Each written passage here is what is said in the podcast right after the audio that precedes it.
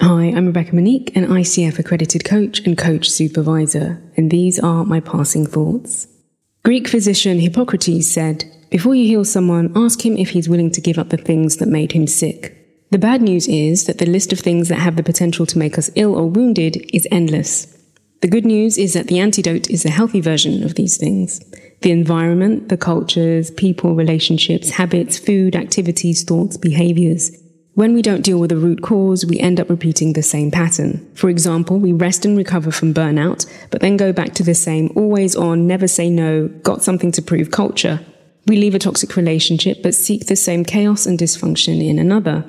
We recite scripted affirmations, but don't challenge or interrupt problematic thoughts and implicit beliefs that we hold about ourselves.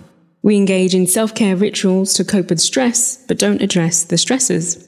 Short term alleviators don't remedy the problem, they give us a false sense of control. We get more of what we tolerate.